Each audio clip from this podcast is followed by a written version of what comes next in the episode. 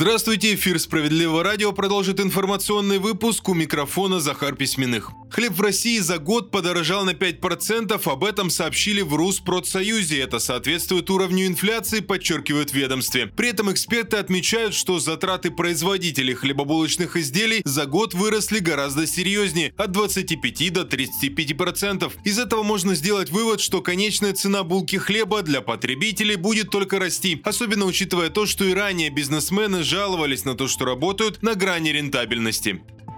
Кишечная палочка и патогенные бактерии – все это обнаружили эксперты Роскачества во множестве популярных марок российских пельменей. В ведомстве протестировали сразу 20 известных наименований полуфабрикатов. Большинство из них так или иначе проверку не прошли. Там, где не было кишечной палочки, эксперты находили, например, перемолотые кости или соевый белок. Добавлю, проверяли пельмени сразу по почти 600 показателям качества и безопасности. Подробные итоги тестов с указаниями на конкретных производителей ищите на официальном сайте Роскачества.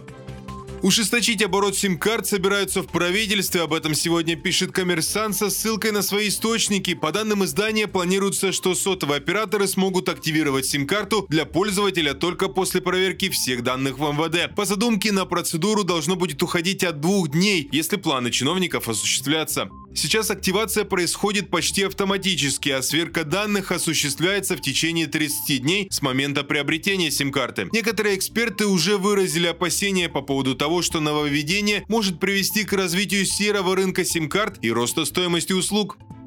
Далее выпуски новости Центра защиты прав граждан. 3 миллиона рублей именно столько заплатили за ранение военнослужащему благодаря вмешательству наших правозащитников. Специалисты Центров защиты прав граждан часто проводят консультации прямо в зоне СВО. Во время одного из таких приемов о своей проблеме рассказал Владимир Волгин. Боец был ранен еще в октябре прошлого года, но никаких выплат так и не получил. По словам мужчины, в командовании части его убеждали в том, что ранение несерьезное и компенсации не положено. Юристы Центра сразу подсказали, что такой подход противоречит закону, в котором четко прописано, что бойцы имеют право на получение средств независимо от тяжести травм. Правозащитники направили обращение в главную военную прокуратуру, приложив все имеющиеся документы, в том числе справку о ранении. Четкие действия привели к справедливому результату. Спустя некоторое время Владимир Волгин сообщил, что ему перевели положенные 3 миллиона рублей.